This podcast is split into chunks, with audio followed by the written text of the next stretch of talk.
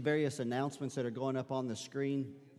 Let me remind you again that we will be having a memorial service at 5 p.m. tomorrow afternoon for Brother Eric Renner, and I would encourage you, if you can, to come out and support Eric's family. I want to take a moment here to kind of talk transparency just a moment to lead into my text today and the way it means and the subject matter that will be ministry. Before Brother Holyfield, I'd ministered a subject that, meant a lot to me, and I talked about how that when I was on vacation, I'd gone up on that little mountain behind where we were staying and just prayed, and had a subject matter that I intended to kind of go into a series with, but I was really trying to wrestle that out. And, I told you that I was going to alter it, and then I've chosen even further to the wisdom of God is peaceable and easily received, and you have to discern by that. Pastors certainly can miss direction. I was visiting with Joe and Jace a little bit, and I'm always reminded of Paul on one of his missionary journeys. I think the second missionary journey, it's recorded in Acts chapter 16, when during that time period it says that Paul attempted to go here, but the Spirit suffered him not. Or the King James said he essayed to go here, and the Spirit forbade him. And that's the way sometimes we have intentions to do something, just like you do in life, but as pastors have intentions, but God doesn't seem to favor that, and so we have to draw back. And so I'd already begin to draw back because I want to make sure, I only want something that He breathes upon, right? It doesn't matter how much I want to talk about something. I want to speak what I believe God puts in my heart to speak. So I was already moving a little bit away from that. I plan to put that in a package setting where I can have some discussion related to it, but it won't take pulpit time. And so this past Tuesday, I was up in my private devotions in the morning reading, and so I was reading in the book of Acts. And as I was reading in the book of Acts, you'd think I could pick up that paperclip and keep it without something falling. It's good at hands as I had in basketball, but nonetheless, that's for another story. I'm just trying to see if y'all are listening out there. So I was in the book of Acts, and I was just reading devotionally, but my thoughts, this is the way the preacher's minds work. All of a sudden, I was more than reading, I was hearing. Just like I want you to do more than listen. I want you to hear. And I was along the 10th verse, and my thoughts were so sharp, and I was hearing. God was quickening. I believe that this is the language that I use. I believe the Spirit of God was quickening truth, nuggets, dropping little things in my heart. And about the 10th verse of the chapter that I was on, the 27th chapter, which we're going to be on here in a moment, in my heart, and I often say it this way, God speaks to you through your conscience, and sometimes it sounds like your voice, but many times it's His voice. And the voice of my spirit in that moment said, don't you think you need to get a pen and start writing these things down? And I knew that I had moved beyond just devotional reading to that God was laying something on my heart. And that's what I'm going to bring to you today, because I'm going to, and in doing so, it's going to be to a degree in a style of preaching that's called expository preaching, where I'm going to take a text of Scripture and expound upon it. I'm going to give it some commentary along the way. But if I'm being honest, also in the style of preaching, it's a little bit topical because the topic is kind of being predetermined, and a little bit of it is dealing with storms of life. All of us have had storms of life at some point in time. We all watched on the news a massive storm come up from, right, where's that coming out of the Gulf to a degree, and go into Florida, Ian, and the destructive path. And yet, so with that, though, the scriptures, though, oftentimes uses natural examples to teach spiritual principles. And I remember a study that I did several months ago, and I wish I had written down the historian that recorded, because I was going back and I was trying to read a little bit about early church history. And because I was like, man, what our service is like today, anything akin to what their services were 2,000 years ago? How many know that could be important? Right? I hope that we're not doing something that is so far different than the way that the early church worshiped. And I found that around the 2nd century or so, that as the canon of Scripture had been formed and they were having more epistles that they had accumulated, and they were being, copied, and more. There was additional passages that they were using the narrative of the Gospels not to just teach about Jesus. They use the narrative of the Gospels to teach the historical context of Jesus and his death on the cross, but often they would use the stories related to Jesus that because that God could breathe on them and you could find life in them for everyday living. Do y'all believe that today?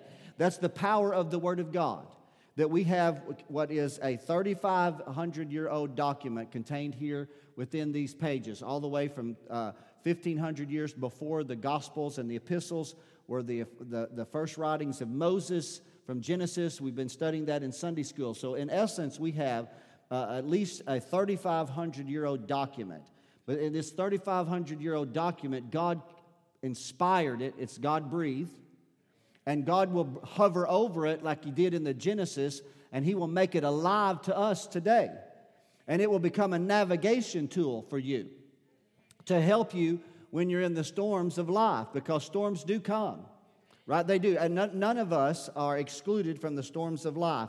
And so we're going to be today in a passage of Scripture in Acts chapter 27. And I told them I've got the entire chapter at my fingertips, which is 44 verses.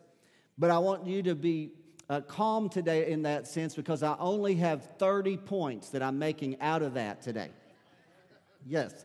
And you think that I am exaggerating. No, I'm not. Now, whether or not I get to the end or not, I don't know. I did last night when I preached to myself in about 30 minutes. But we'll see if I'm able to make this. So with this, let me put you in the historical context. I think that's very important here. And to establish this. Because this was just born out of my devotional reading, but again, God was speaking to my heart. And I said, you know, I'm gonna just know that God has hovered over this word. I'm gonna talk to you. I'm gonna put the title up here today. So here's the title first. And we're not gonna stand today because we would be here for the whole service, because I'm gonna just kind of read it and let it unfold. This is taken from the 44th verse. At the end of this narrative is escaped all safe to land. How many know sometimes that's how surviving a storm is? You just escape. You may have suffered the loss of some things, but as long as you're preserved, your family's preserved, come on, and your faith may have been tried, but it's actually now stronger than it was when you went into the storm. Right? And so that's our goal today. We're going to pray, and we're going to ask the Lord to just breathe on us today. I'm going to pray that God anoints me to speak, but I'm going to pray that he anoints you to hear. Because I want you to do more than listen. I want you to do more than just take notes. I want this to be truth that God has given you to equip you, because I just presume that if God laid this on the pastor's heart, there's probably some folks under the sound of my voice that there's a storm in your life right now. A trying time, a difficult time in your life, and you need to know that you can make it by the help of God, that God is faithful. So let's pray. Let's ask the Lord to bless the Word of God. Father, I thank you. We felt your presence in worship. We could feel that you were, God, you were literally hovering over our sanctuary. And now, God, I pray, Lord, that the Spirit of the living God would bring revelation to us today, and you would quicken the Word in our hearts and minds. And as easily as it flowed on Tuesday, when you began to reveal to me certain principles of truth, not just principles of life, but principles of truth that produce life, God, I believe that you were giving them to me to share through me to this church family. So, Lord, today, let preaching be as easy as my study was and my reading was. And I pray that the listening, God, the people will hear what the Spirit is saying to the church in Jesus' name. So in Acts chapter number 27, it's a familiar passage to those of us that have read the Bible very much, because it's towards the end of the recorded history of Paul's missionary endeavors. Now, Paul was taken in prison earlier when he was captured in Jerusalem. When I say captured, he was taken, in essence, perhaps even illegally, and he was falsely accused by the Jews. But he ended up appealing to Caesar when he stood before King Agrippa in the 26th chapter. He appeals to Caesar because they're not making a decision on whether to release him. He is being held in Caesarea Maritime. We visited there on our trip to Israel long years ago. And a decision was made that he would be placed on a ship, and he would be taken across the Mediterranean, where he would stand trial before Caesar, because Paul is a Jew, but he is a Roman citizen, and he used his Roman citizenship to help save his life more than one occasion, right? And also to help further the gospel, the same that we should as an American citizen, correct? And so most of you that have read the book of Acts, you know of what took place, that Paul's ship gets caught in a storm, and they end up shipwrecked on the island of Melita, and that's how the book or the chapter closes. And chapter 28 picks up the narrative of his ministry on the island of Melita. But it's what happens in those 44 verses that the theme of which and the work of the Holy Spirit that was very real to me as I was meditating and reading. In the year of 1848, James Smith of Great Britain published a book called The Voyage of St. Paul, because he wanted to go and see if Luke, who is writing the book of Acts, is giving us accurate, what would be like nautical information related to sailing, geographical information relating to the movements that they took. And so he himself was an experienced yachtsman, and so he already had his own personal experience. And he went through the process of first studying the ancient sailing practices of that particular era. And then he went farther, and he interviewed modern sailors who were familiar with the Mediterranean to see if what Luke is recording here is it historically accurate? Could it be replicated? Would it happen again if the scenario played out? And then he himself eventually traveled all the way to the island of Melita there, where Paul was shipwrecked, and he published his findings in this book, and he confirmed the accuracy of Luke's writing. And so in doing so, as we say this, we're going to even see some of the nautical wording that Luke is using to teach us and to show us some things. But hidden in it, I'm telling you, church family, there are some spiritual truths that we're going to trust God's going to speak to our heart here today. And everybody said, amen. So now remember, the ultimate objective is, and my heart today is to help you by the Word of God, by the breath of God that's upon His Word, that you will have the ability to trust God in the midst of a storm. Because this could have been tragic. The narrative could have been entirely different if somebody hadn't believed God. Come on, church family. And you and I want to absorb, we want to have an ear to hear and say, God, help me in this. So we're going to pick it up here in the first verse. Now remember, Agrippa and Festus have agreed that they're going to send the apostle by means of a ship unto Italy for him to stand trial before Roman Caesar Nero, or Augustus. But by the time he gets there, it's Nero. It's possibly later Nero. So I'm probably off on that. Verse 1 says, "And when it was determined that we should sail into Italy, they delivered Paul and certain other prisoners unto one Julius, a centurion of Augustus' band." So I want to take a moment and talk about this just real quickly. When you're thinking about a storm for just a moment, I want you to know that as you see this, there are certain people groups that are going to be revealed to us. We're going to have Paul the apostle. We're going to have his traveling companions, those that are traveling with him to aid him. He's in bonds, but he's still in the ministry. We're going to see Julius, who is the Roman centurion here, who is mentioned by name, who is given the responsibility to make sure Paul arrives safely to stand before Caesar in Italy. But we're going to learn of the shipmaster. We're going to see that there are seamen aboard the ship, but there are also additional Roman soldiers. And with this, that is also a reminder to each one of us about sometimes when we think about storms, sometimes we're the one responsible for putting ourselves or our family in an environment when a storm can come in and produce a damage in our life. And sometimes you're just the innocent victim. You're just the innocent victim. You're just living life, but because you're in relationship with someone and their poor decisions, sometimes it's our poor decisions that lead us that way, and sometimes there's nothing that you could have done to prevent it. Right? But what you want to be able to do is you want to be able to have the faith to endure it. Right? So we see this. So it was determined they would sail into Italy. And with this, though, to think about it just briefly, they chose to sail.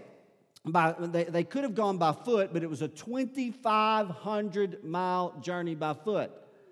So they chose to sail because it was about 1,300 miles to 1,500, depending upon the route they would take across the Mediterranean. And typically, they could make that journey somewhere in 24 to 30 days.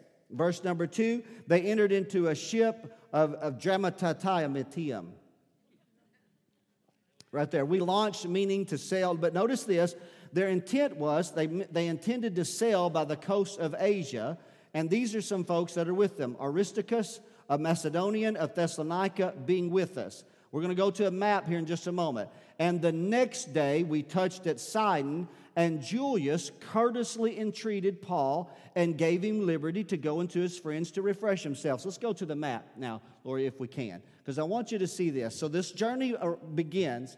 There's some depth in this, and there's a depth in this map here in a moment. His journey begins in Caesarea Maritime, which is a part of modern-day Israel. And they immediately take to sea, but they don't go very far before they land at Sidon. And there's where he's allowed to leave the ship, and he's allowed, there's a Christian group at Sidon, and they come and they spend a little bit of time together, and then they go and they head back out to the sea. But notice what it says. Their intent is to go along the southern coast of Asia and to make their way over all the way to Italy through that route. That's their intent. Now, we can jump ahead. We know that they end up all the way over here at Melita in the King James, Malta, on this map here. And they get off course. We're going to see that. They eventually get to Rome, but it's not without much... It was very hazardous to get there. So the map's important. We're going to come to it. And so, but now notice this real quickly. So everything seems to be right at this particular moment. It seems like they made a decision. They seem to have a little bit of favor. Nothing is really pressing. Julius is courteously entreating Paul. He's giving him liberty. He goes to his friends to refresh himself. So he comes back on board the ship, and then they launch from there, and they sail under Cyprus, because the winds are contrary. So real quickly, point number 1 dropped in my spirit. That's an initial warning. That's an initial warning as you're making decisions about life sometimes. It's that when sometimes you get a little bit of pushback, a little bit, God can use a little bit of pushback to begin to warn you that maybe this isn't the right thing. Maybe this is not the right thing, that maybe you need to really reconsider and really look closer. And yet that's a challenging thing, because sometimes when you get that little bit of pushback, sometimes we know as believers we got to push through at times. And yet, but there are sometimes you need to heed that pushback, because God might be wanting to redirect you or you to make a different decision. So don't forget that. So, but then they chose to just kind of the winds are just slightly contrary. It's not overbearing, but it's kind of, they got to push through. So then they're sailing over the sea of Cilicia and Pamphylia, and they come to Myra, a city of Lycia. Verse number 5. They're just kind of pressing forward a little bit. They're a little off of their original course, but nonetheless, they're just kind of making their way. Everything seems to be okay. In this 6th verse, we notice a change of ship. So the centurion finds a ship of Alexandria. We go back to the map, if we can, just very quickly. Lori's going to work really hard in the booth today. So Alexandria is the famous Alexandria of Egypt, and this ship originates out of there, and it's a grain ship, and it's crossed the Mediterranean, and it's docked at Myra there of Lycia. I don't know if I'm pronouncing those accurately, but it typically brings grain all the way to Italy. And so Julius changes ships, perhaps from a smaller vessel to a larger, more seaworthy vessel, one that has the ability to cross the open Mediterranean. Are y'all with me out there in Radio Land? All right, so we're going somewhere. We're going all the way to Melita, correct? Today. Verse number 7. And when we had sailed slowly many days, read that with me, and scarce were come over Cnidus, the wind not suffering us. The second warning. How many know God is gracious at times? Oh man, I'll tell you the times I have pastored people that in the process of life, if they would have only heeded the warnings God was sending, they could have avoided a lot of trauma in their life. Are you out there today? You got to heed those warnings, because the winds, notice this, the wind has gone from contrary to preventing them. That's why you got to discern things that are around you. You've got to learn to listen, because God can speak through them. Come on, somebody. And so, but they continue, but their mind is determined. They're going to press through. The wind's not suffering, so we're sailing under Crete. over against Salmone. And so with that, back to the map for just a moment, real quickly. It says, I had to learn this, under Crete, their intent was to sail under Crete. So these wordings are often backwards at times. Sometimes when they're over, they're trying to prevent that southwestern wind. They go on the other side of the island. So you have to just kind of be aware of it as you're reading this. But that's their intention. They're going to go under Crete over against Salmone. But however, let's verse number 8. Hardly passing it, we can leave that map in just a moment. They came into a place which is called the Fair Havens, which is nigh unto the city of Lycia. Are y'all out there today? So just a moment. So let's just pick this up. So they're on the journey. They're on the ship. Things are moving, and yet they're getting a little bit of pushback, and then the wind got kind of contrary, and that second warning should have been enough to say, man, something just isn't right. We need to listen to the things around us, but they failed to do so. They pressed on, and they arrived at the Fair Havens. Now, the Fair Havens was a place where they could dock the ship and they could kind of regather. And at that moment, they had time to make some decisions to put the trip on hold. But here's the third thing that God dropped in my heart. You can't stay too long at the Fair Havens, because the Fair Havens was not, King James English, commodious to winter in. But the problem was, they stayed too long in the peaceful environment without making a decision whether they could winter and avoid being on the Mediterranean during the winter. Because, listen, we're going to get right into this in just a moment of time. They had regathered, refreshed, but at that moment they could have easily rerouted. But again, they thought about it, but they didn't take the right route. And in doing so, they put themselves at great risk. I'm going to pick that up in just a moment. So remember, the third little nugget, get that in your spirit. You can't stay too long at Fair Haven. So let's read the 9th verse for just a moment. Now, when time was spent, much time was spent, and sailing was now dangerous because the fast was now already past, Paul admonished them. Let me explain that to you for a moment. The fast that they're talking about is Yom Kippur, the Day of Atonement in Israel. And they were judging things by the time frame. So the fast being passed is they're past the date of October the 24th. Here's what we learned. Here's what that we've learned in this time period. That after September the 14th on the Mediterranean, the sailing was very dangerous. And it came almost to an entire halt by November the 11th. Nobody would cross the open water of the Mediterranean because it was too dangerous. They're right around the late portion of October. They need about 25 days to cross the water to get over to Italy. And so they stayed too long at the Fair Havens, and they put the journey at risk. And so Paul then, at this moment real quickly, we're going to pick this up, number 10. You got to read that with me in that 10th verse, number 4, for just a moment. This is perhaps one of the most important ones. Paul is now admonishing them. And the 10th verse, see what he said. He said to them, "Sirs, I perceive that this voyage will be with much hurt and much damage, not only of the lading of the ship, but also of our lives." So let me tell you real quickly what that was. That was godly wisdom. So you want to survive a storm, you got to learn to listen to godly counsel. I'll tell you one thing I know about my God. God is faithful. If you seek counsel, He'll give it. If you'll seek His face, and if you'll listen, and you'll put yourself in a position where others can speak into your life. And I know that we had a lot of other people that we're going to talk about in just a moment, but I'm telling you, the Apostle Paul had a prophetic word God gave to him, and he spoke a word to the people. He wasn't a sailor, but a word of wisdom was given to him, and he said, listen, he said, I'm afraid that if we were to launch out, there's going to be much damage, not only of the ship, but we're going to put our lives at risk. But this takes me immediately to number 5. I want to put that in front of the verse, if we will, Lord, real quickly. Great error is the rejection of godly counsel. Are y'all out there today? I've seen that so many times in my own life, and when I have counseled people, and I've told you, I've heard me say that many times, we're going to go to Pastor Brown, we're going to go to other leaders, and we're going to ask them, and we pray, and we seek, and we ask God, and God gives a word of wisdom, and God speaks through somebody, and God says, I'm going to cast a light for you to follow. And I cannot tell you the times I've watched people get up out of my office, walk out, and do exactly opposite of everything that we agreed that they should do.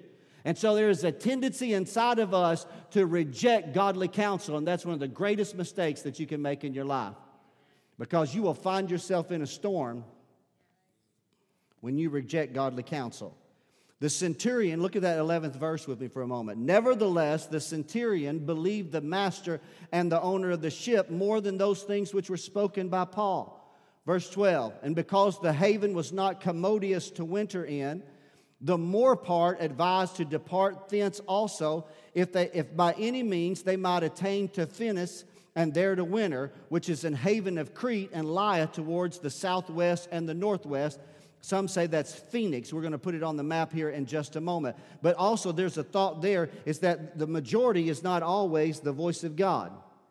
Come on, somebody. The majority said, no, we need to do this. Paul had a word from God, but what happened is the centurion is making the decision because he's hired the ship, but he believed the master and the owner of the ship more than those things that were spoken by Paul. And the Spirit of God quickened in my heart, the centurion heeded the advice of the master of the ship rather than the voice of the master. I don't want the voice of the shipman. I want the voice of the master. Come on, somebody. I want God to speak to me. So majority doesn't always know. We need a word from God. Let's go a little bit farther. 13th verse. And when the south wind blew, catch that. Put number 6 on there if you would.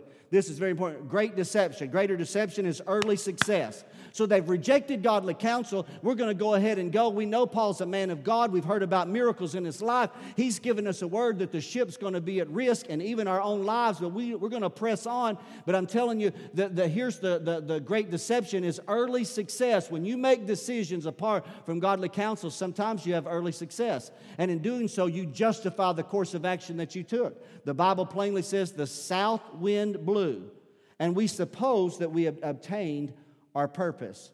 Go back to the map real quickly. So here they are at the Fair Havens. Their intention is to go somewhere to see where it says Phoenix. Do y'all see that today? I'm looking over here. Let's go for those that are on this side. Do y'all see that real quickly? They've made a decision that maybe they shouldn't launch out into the Mediterranean and that maybe we will just winter over in Phoenix. But Paul said we might ought to just stay right where we're at the Fair Havens, or at the very least, go back to where we came from. But they rejected his counsel. Now, here's what caught my attention in my study. Look where they end up at, all the way to Malta. That took about 2 weeks when they were caught in the storm, which I'm going to allude to. Their intention was to leave the Fair Havens and go to Phoenix. 30 miles. Let me tell you, life can change, and it can change suddenly. Look at the next verse and see if I'm right about this. Look at the 14th verse real quickly. But not long after, there arose against it a tempestuous wind called the Euroclydon. Point number 7, not long afterward. You're moving out, you're doing your thing, you're praying, and yet you're rejecting godly counsel, and then you think, okay, hey, I've chosen this route, and I've got some success, everything seems to be all right. I'm going to tell you about the master of the wind. You start fighting against God. Come on, somebody. God will push back to show you He's the sovereign Lord. And so with this, in this context here, this wind, Euro simply means east, and Clydon means waves, and it means an east wind begins to push them out. Their intent was to go slightly 30 miles out and then begin to turn north, but they got caught because this east wind came in. It was a tempestuous wind, and it began to push them. And look what happened in the 15th verse. The 15th verse says, the ship then is caught in the wind, and they couldn't bear up into the wind, and they had to let her drive. And I'll tell you, this is where things really begin to change and to shift, and we begin to notice it, because you can suddenly go from making decisions on your own. It's your intention to do this. I'm going to go here. I'm going to do that. But suddenly you look up, you're caught, and you can't get out. Point number 8.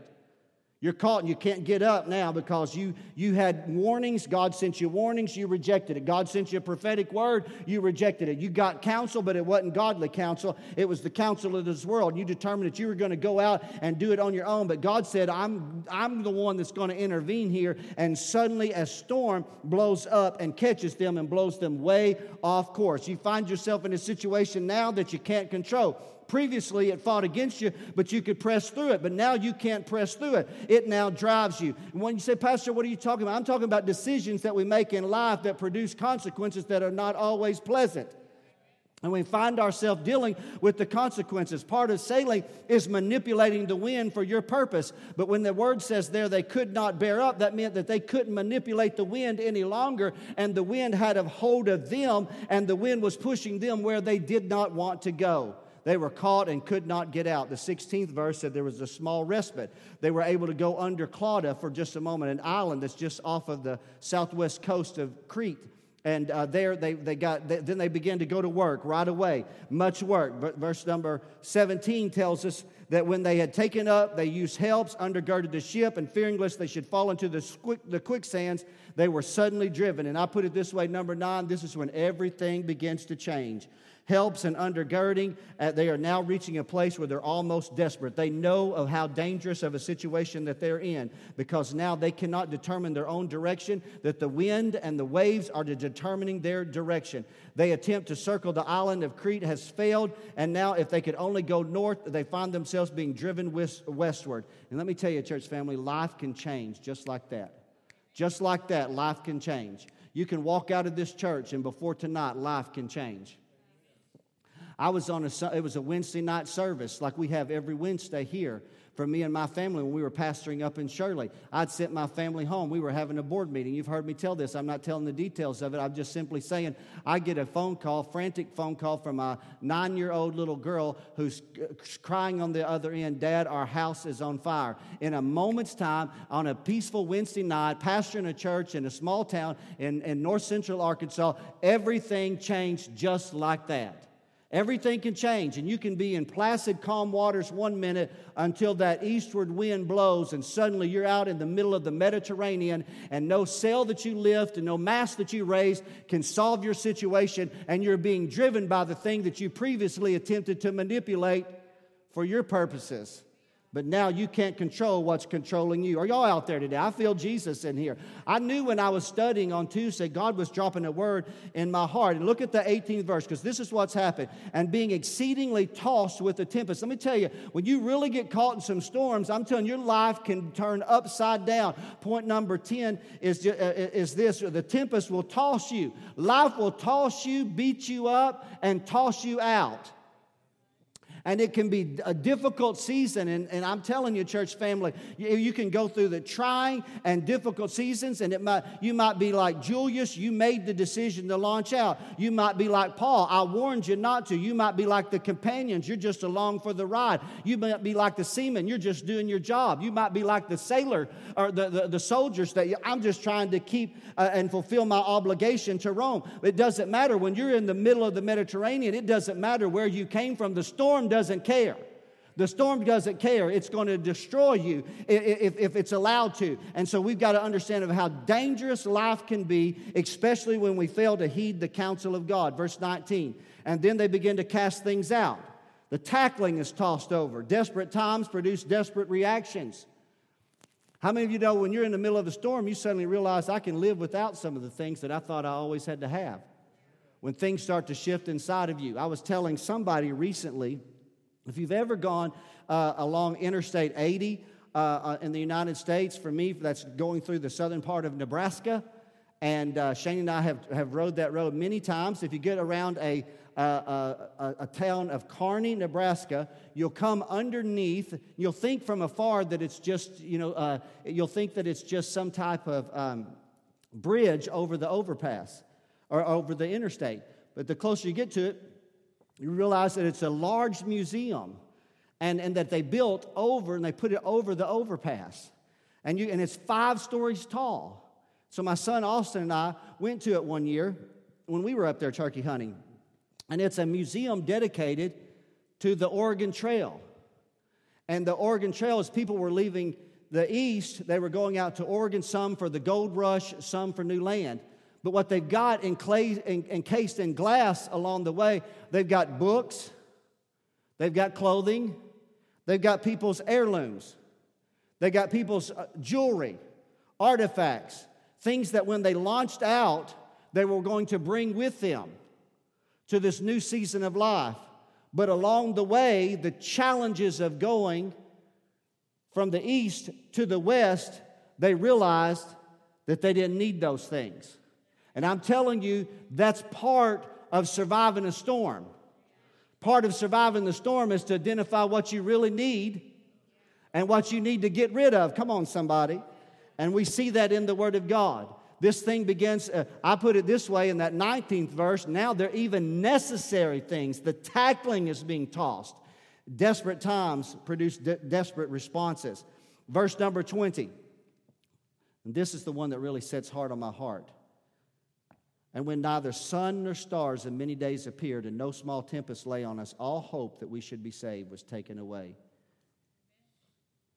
Neither, so that means they went into, they were caught, this storm blew them, it's very possible that it blew them into a small hurricane, possibly. And they're spinning out there for many days. They can't see the sun during the day nor the stars at night. And they arrived at the place that all hope that they should be saved was taken away. Number 11 is despair. Some people find themselves in a place of despair. We live in a generation of suicide. They make a choice because they're caught in a moment of despair. They're in a season of the storm. They're in darkness. They have a loss of appetite. They've slipped into depression. When people are in despair, you know what they do? They begin to question God. Even believers begin to question God. When the loved one, your husband or wife of 30 years, walks out on you, you question God. When that spouse or that loved one passes away unexpectedly, you begin to question God. When you suffer, are y'all out there today, church family? I'm speaking to you from my heart today. You're in a storm when a job, your job security that you had for many years suddenly turns upside down overnight. And all hope seems to be lost. You're in despair. But I'm telling you what, but God's got a good word for you. All's not lost when God's on the scene. And I want us to see this next verse because I think it's very critical. And so in that moment, in that context, after many days when all hope that they should be saved was taken away, in the 21st verse it says, after long abstinence, there's fasting, nobody's eating, perhaps because of despair. And Paul then stands in the midst of them, and notice what he said. He said, sirs, you should have hearkened unto me and have not loosed from Crete and to have gained this harm and loss. So I want to put this point on here because I think it's very important, and that is sometimes reproof is needed. So we were here the other night, and I'm telling you, the evangelist did a fantastic job as he ministered the word, the young evangelist, Jordan Bland. And I'm not trying to say anything against the doctrine, but I'm going to take it a little bit deeper real quickly because he made an analogy that I thought was fantastic, but I want to add just a little greater depth of the truth. He made an analogy about that when you make wrong decisions sometimes and you're driving and you've got GPS on and you find yourself on another highway or another street that you're not supposed to be on, the GPS doesn't condemn you, it just reroutes you.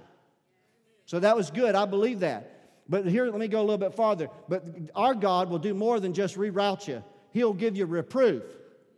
God will speak to you because God wants you to know that you should have heard His voice. Because if all God does is reroute you and you don't feel the sting of reproof in His voice, you will continue making those decisions over and over again, thinking that God's just going to continually reroute you always back to a safe place. I'm telling you, reproof is necessary because you won't receive instruction without correction.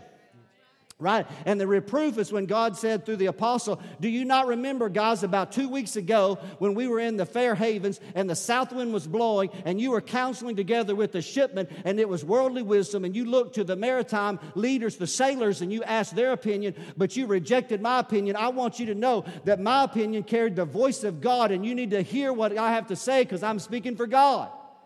I thank God for the reproof that God gives us because then when I receive that reproof, then I start wanting to line my life up to His revealed will for my life. I tell you, as a father and a parent, I didn't have any problem reproving my children. I didn't always reroute them without correction. As a matter of fact, if you won't heed correction, you're not even considered one of God's children because God corrects through reproof those that He loves. Verse number 22, how many know there's still hope? There's still hope. Look what Paul said. He said, I exhort you to be of good cheer. Be of good cheer because there's still hope. I want you to know today that the Word of God is, if you're in a storm, there's still hope. Don't give up. If you're caught in a moment where life is very difficult and you're asking hard questions and you're wondering, does God really care? I came along to tell you today, God cares, and with God there's still hope. It may be that you have not seen the light of the sun or even of the stars at night, and you're wondering, does God even know where I am? Does God even care about my life? I came along to tell you today that with God all things are possible, and yes, God still cares. With God there is still hope. But the word that was spoken here, the 22nd verse, said that the ship, I'm going to move a little bit faster, the ship is going to be lost. And so with this, that's the prideful thing that we trusted in. The prideful thing that we felt like was going to be able to endure the storm. God said, I'm going to take it out of the way, so you won't put your trust in that, you'll put your trust in me, glory to God. The 23rd verse then, as we read it there, the apostle says that there stood by me this night the angel of God, whose I am and who I serve. Glory to God. Thank God. Number 14, God knows where you are. Don't think for a moment God doesn't know where you are. God knows where. If he found Paul in the midst of a ship in the Mediterranean Sea without the sun or the moon or the stars at night, God knows where you're at today. Come on, I'm preaching better than you are shouting here today. God knows where you're at. God could find you if he found the Apostle Paul, and he sent an angel to Paul to give him a word. God said, I'm going to make a way of escape if you'll but put your faith and trust in me, and I want you to know that's the same for you. Number 15 through the 24th verse is this: God has a plan. God has a plan. How many of you know it's time for you to start listening to God's plan rather than your own plan? Right? His purposes will be accomplished despite our poor choices. That's the 25th verse, or the 24th verse. God has a plan. All were given to the Apostle Paul's hand. His favor had covered others. And I love this. I want you to go to that 25th verse real quickly if we can first. Wherefore, sirs, be of good cheer, he said. For I believe God that it shall be even as it was told unto me. Let me tell you this real quickly. If you're in the middle of a storm today, you got to do more than pray. Number 16, you got to do more than pray. Don't just pray, but believe. Man, I'm gonna bear down on that one for just a moment. I felt the Spirit of God just quicken inside of me to challenge you. See, we live in a generation where the only prayer that we know is desperation prayer. Desperation prayer does not move the heart of God. The heart of God is moved and the hand of God is moved when someone does more than just pray, but when they believe. Paul didn't just say, I prayed all night and I don't have an answer. Paul said, I prayed and God sent an angel, and the angel spoke a word to me, and it's against everything that we think. It looks like we're going to die, but I'm going to believe the prophetic word that God gave me. I'm going to believe the word of God. So I came along to tell you today, if you're going to survive the storm, the tempestuous wind that's blown you off course, and you're circling in the Mediterranean and you've not seen the light of the sun or you've not seen the light of the moon, just praying and crying out to God is not enough. Somewhere on the inside of you is the measure of faith, and the measure of faith has got to say, God, I believe, God, that many are the afflictions of the righteous, but your word says out of them all you're going to deliver us. Glory to God. So don't just pray, believe. Because God said, 26th verse, that you're going to be cast on a certain island, not your route, but his route, and all are going to see his power and goodness. In the 27th verse, we begin to see things change. They begin to draw near. Think about this, about 600 nautical miles have taken place from when they were cast off of the island of Crete. They begin to draw closer to an island. Things are beginning to change. They begin to draw near to something. The 28th verse, the open sea begins to give way to the shoreline, which again puts this word in my heart. The Lord dropped in my heart to tell you, sometimes deliverance is gradual. Sometimes you get a little bit of a respite and all of a sudden things begin to change. You start beginning to trust God. You've been caught in this season of life for a long time. And you say, God, if God can just instantly deliver me from it. And he could. I have thought about that in my meditations. I said, God, if you sent an angel to speak and whisper into the ear of the Apostle Paul, you could have sent an angel to calm the storm. But he didn't. And so there's the part that we have to trust in the sovereignty of God. Remember Jesus, he calmed the storm on the Galilean Sea. And the sailors that were in the boat with him, his disciples, they marveled and said, what manner of man is this that even the wind and the waves obey him? And that same voice could have calmed the sea, but the same voice chose not to. And God chose gradual deliverance rather than instantaneous deliverance. And that's where we have to say, God, whatever you want to do, let me start getting nearer to land. Hallelujah. Have you ever been in the middle of a storm when things are just going on and say, God, if I can just get there, I won't ever put myself in this situation again. We make a lot of promises that we don't often keep. With the 29th verse, I'm just going to go through some of the points here as I expedite this to hasten us towards the shoreline. I may use that verbiage in my sermons in the future. Because for many of you, it is enduring a storm. Hear me preach. You're like, Pastor Brown, just get me closer to the shoreline. I love this. It's 29th verse. Sometimes this is the point that I want you to hear. Sometimes you just got to drop the anchor and wait for the light. When you don't know what to do, sometimes it's darkness around you. Drop the anchor right where you're at and say, I'm going to wait for the light. I'm going to wait to know what to do. I made the decisions without clear direction. I'm going to wait this time. The 30th verse gives us the 19th point that I'm dropping in your heart today. And this very quickly, as they drop for anchor. Matter of fact, I'm going to read that verse right here. The shipmen were about to flee out of the ship when they had let down the boat into the sea under the colors, though they would have cast anchors out of the foreship. I put this down. I heard the voice of the Lord in my heart say, pretense and panic will lead to destruction. If you're playing with God, playing with the things of God, it's going to lead to destruction. Isn't that right? Right? Or if you panic, it can lead to destruction. Drop the anchor, wait on God, and trust the Lord. And then we go a little bit farther, the 31st verse, second chance to heed God's wisdom. Now Paul speaks a word. Paul speaks a word to the master shipman, and he said, these, if they don't abide in the ship, he said, they're not going to be saved. So you get a second chance. You failed previously to hear God's wisdom, but now you're given a word from God. You get a second opportunity to hear the wisdom of God, which leads me to the 32nd verse, which is the 20th point of this 30-point sermon. Come on, somebody. You have to make hard decisions to escape safe to land.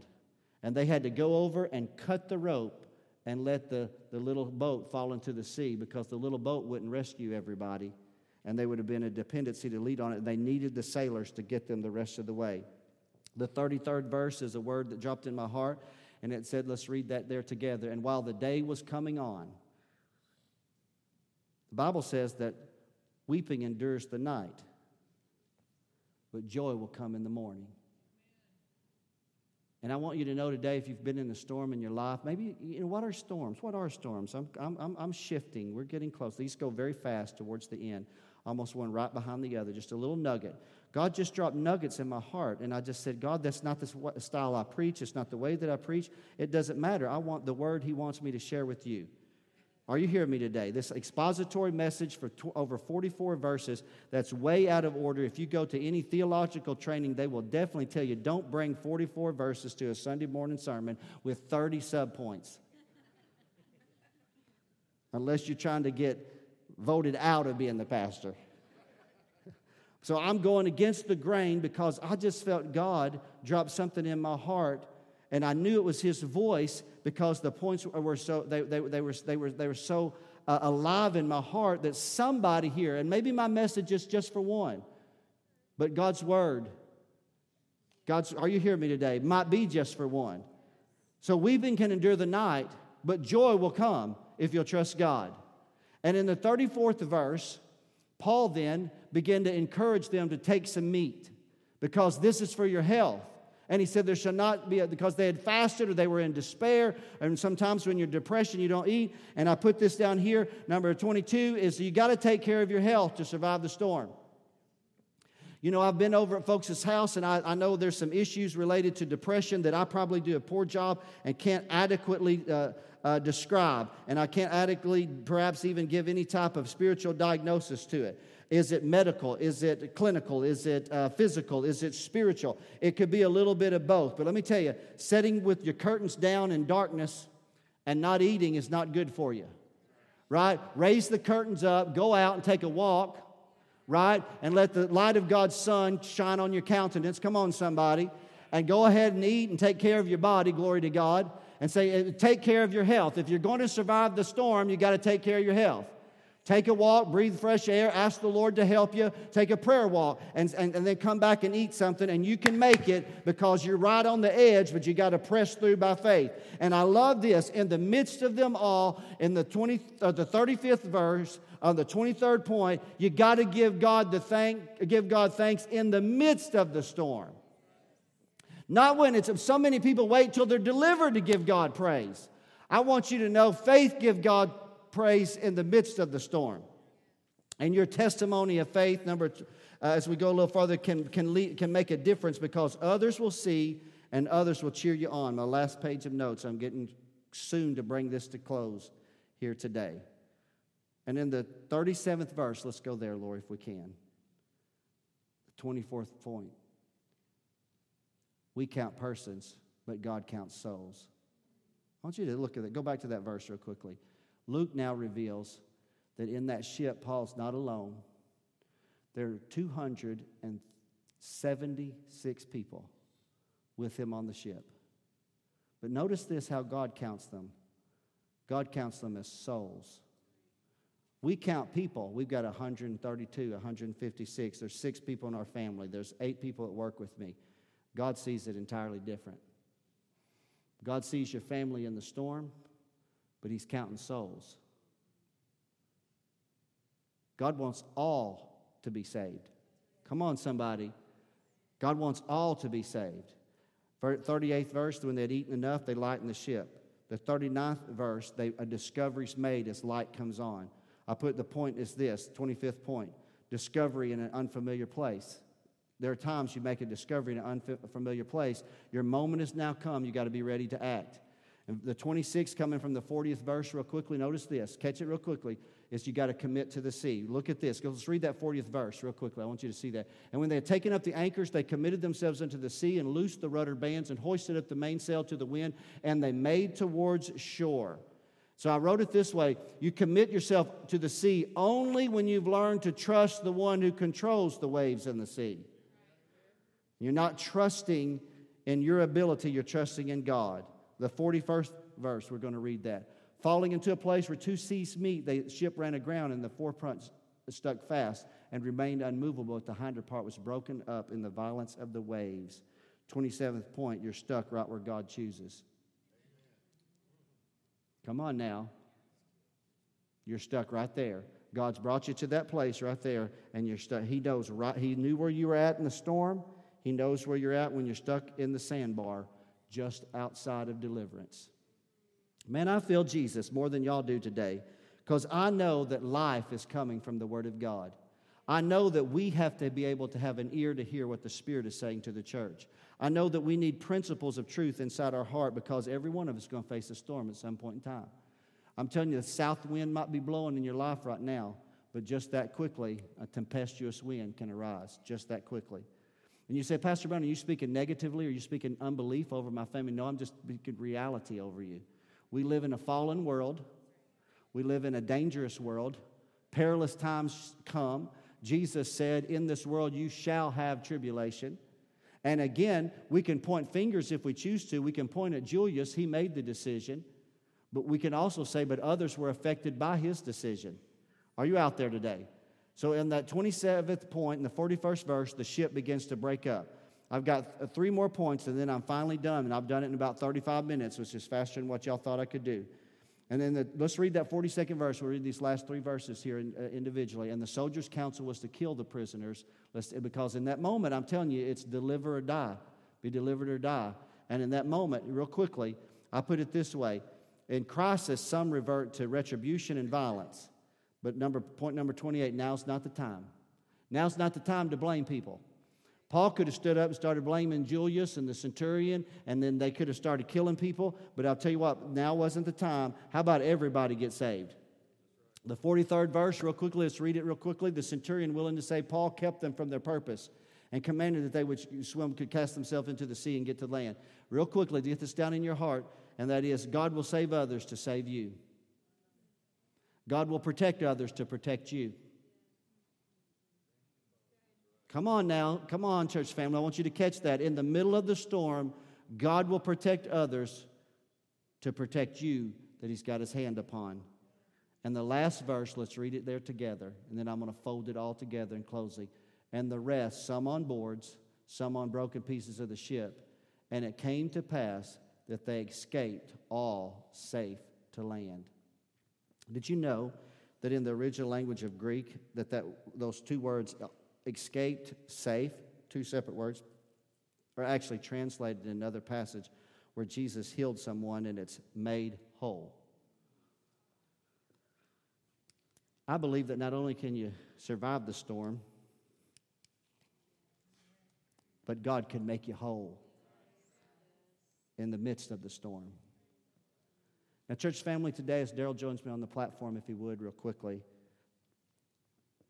I felt in my heart as if God, and I could have questioned, because this is outside the style of preaching that I like to do, but it's this expository message from this particular text that I've just given you light commentary, nuggets of truth to put in your heart to just remind you that life can change, and life can change quickly. And sometimes you have the right intention, you choose to do something, but God is gracious, and God can give you a little warning along the way to say, maybe we ought to back up some, maybe we ought to reroute just a little bit. So be very, very careful. Be very careful. God will give you godly wisdom and godly counsel. Godly counsel is that word that comes to your heart that's peaceable, it's easy to be received. But what we do is we allow our carnal mind to reject it. And we often weigh it in contrast with the counsel of others that we think are experts. I'm going to tell you who's an expert. God's an expert. And the wisdom of God could have prevented the storm that they endured, and the loss of the ship. But they rejected it. But how many know God is merciful? God is kind and gracious, and God kept them. And God can even, listen to this, God can even take the storm. And when we lose our ability to manipulate it, God can still manipulate it. Did you know that's all a sail does? The sail manipulates the wind and moves the ship. And when the ability of the sail was lost to manipulate the wind anymore, God could still manipulate the wind. And I want you to think about that for just a moment, because that Mediterranean Sea, that span was about 500 miles. 500 miles east to west across there. But they could have went anywhere. But God knew right where. God knew right where he was going to take them. God was going to take them to an island called Melita, where there were going to be barbarous peoples, what the King James says. Native people there who had never heard the gospel, never heard the truths of God. Many of you that have read the book of Acts, you know what happens in the 28th chapter. The native people began to show kindness to them because they rescued them out of the sea. And they began to gather fire. And as they're gathering a fire, the apostle who had warned them not to leave Crete, he's a servant at heart, and he goes out and picks up sticks to put on the fire. And when he's putting the wood on the fire, a viper, as if he couldn't, the enemy, it seems like maybe was wanting to kill him. He didn't die in the sea, and now he's going to try to get him on shore. And when that viper launches into the apostle Paul's hand, Paul shakes it off and feels no harm. And all the natives are privy to this. They had never heard the gospel, never heard the message of Jesus Christ. And yet now this man shakes a viper, and they think he must be a criminal, and the storm didn't get him, but the serpent did. But after about an hour, when he didn't die, they said, now he must be a god. And Paul begins to preach. And Paul begins to minister, and he lays hands on the sick, and the sick begin to recover. And for weeks, people come from all over the island to be healed by the power of God. Now, why am I saying all that? Is because if you would have asked them 14 days earlier when they caught in the storm, could God turn this for their good and his glory? They had lost all hope that he could. But I came along to tell you, God knows where you're at. He'll bring you right to a certain place, right where he wants you to be. And you might find yourself stuck in a certain place, but stay there until God says it's time to move. You can endure the storm with the help of God. Come on, somebody. Our heads are bowed and our eyes closed in the presence of God for just a moment of time. The pastor may have preached a little long. I don't know. It's 11:58. It's probably normal to me. A storm. A storm. A season, a tempestuous wind, a season of life of uncertainty. We saw through the text, it can be something that leads you to despair. And you can even arrive at a place where you feel like you don't have any hope. That's a tragic place to be. But I want you to know today there's hope in God. Did God give me this message for one person today? I hope so today. I hope he did. If you're here today, and you'd be honest, nobody's looking around. It's just me and you. If you're here and you say, Pastor, no, Pastor, that message was for me because I've been in a difficult situation. It's really been a storm, a trying time in my life. And there have been times I've wondered, does God even know where I am? Pastor, that's me. Slip your hand up today. I just want to see today. I appreciate some hands going up today. That makes me feel far better. I was preaching to people. Thank you so much. People raising their hand today, saying, I've been there. Or I'm there now. Man, it's tough at times. Does God care? Will I be saved? What about my family? Will I endure? Will I get a new job? How will I live without my loved one? What about my spouse that walked away from me? What about the child that I'm dealing with right now? And it seems like that tempestuous wind is in our home at times. Will we ever get through this? Will we ever get to a safe place again? The end of that chapter, they escaped all safe to land. That's a word for you today. God found Paul. God found his companions. God found the seamen. God found the soldiers. God found Julius, the Roman centurion. God found them all. All turned about, and God brought them right where he wanted them to be, all safe to land. And God will do that for you if you put your faith in him today. Come on, somebody. I want to ask you today, church family. I want to ask you. Spirit of God, I feel Jesus right here. Noon hour, wrapping totally up, no sermon left at all. But the Spirit of God, we have to let the Spirit of God. I want to ask y'all to stand real quickly. There was a pivotal moment in that story. It's about halfway in.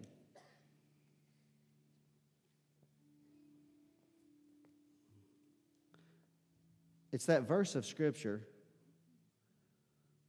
that said, all hope that we should be saved was lost. That seems to be written from a first-person account, but the author himself is confessing that all hope. It seems as if Luke is saying it wasn't just the sailors and the soldiers who didn't know if we would make it, but even the companions of Paul, we too, we didn't know if we were going to make it through this. Are y'all hearing me today? Until God sent an angel, a word, until a word was given. I just believe God will give you a word.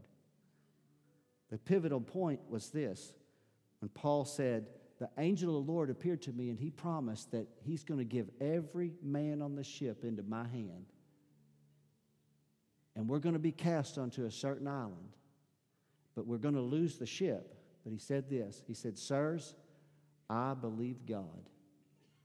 Are you going to believe God today? To make it through the storm, you got to believe God. Complaining about your situation is not going to change your situation. I'm going to say this respectfully. Just because you call our prayer team and have it put on the prayer team does not necessarily mean it's going to change the situation. They might be praying in faith while you're confessing and complaining. Somebody's got to believe God. That's my question for you today. Will you believe God? Will you believe God today? I want to ask our church family today, and I know this is the tipping point on any sermon. I can give you the word, and I can leave that between you to just think on and ponder it. But there's something in me every week that I want to draw faith out of you. I want to give you an opportunity to display faith. I want to give you an opportunity to, and that's why we ask people to come forward. We ask you to come forward because we just believe that with every step that you make when you go to the front, you're somehow saying, I believe God. I'm trusting the Lord. I'm in a storm. I'm in a difficult season, but by moving forward, I'm saying, God, I'm not trusted in the ship any longer. I'm trusting in you. So a lot of folks raise their hand. I'm just going to ask them to just come to the front if you can, by faith, just by faith. We're going to pray a group prayer right here with you as a church family, and we're just going to pray that you are trusting God today. You got to step out. I want to ask you right now, by faith, if you had the courage to raise your hand a moment ago, then have the courage to come forward.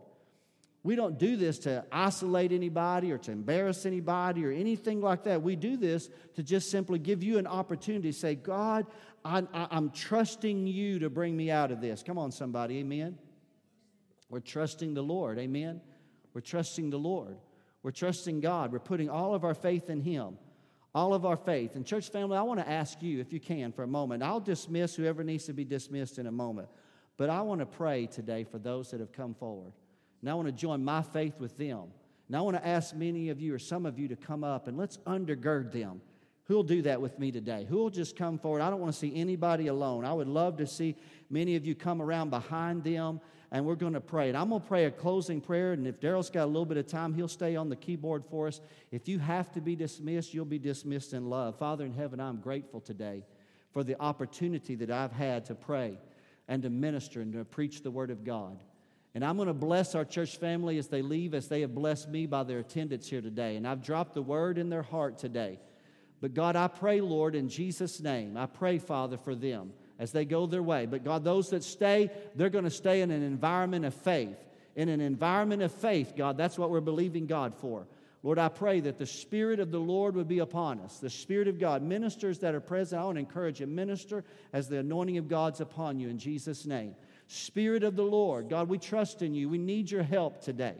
God, my whole objective here by asking people to come forward is to give them an opportunity to say, I believe God. I may be in the storm, but I'm trusting God. I'm yielding all that I am to Him. I'm not going to trust in the counsel of Julius, and I'm not going to trust in the counsel of the master of the shipment any longer. I'm going to trust in God and the prophetic word that you give to direct my path.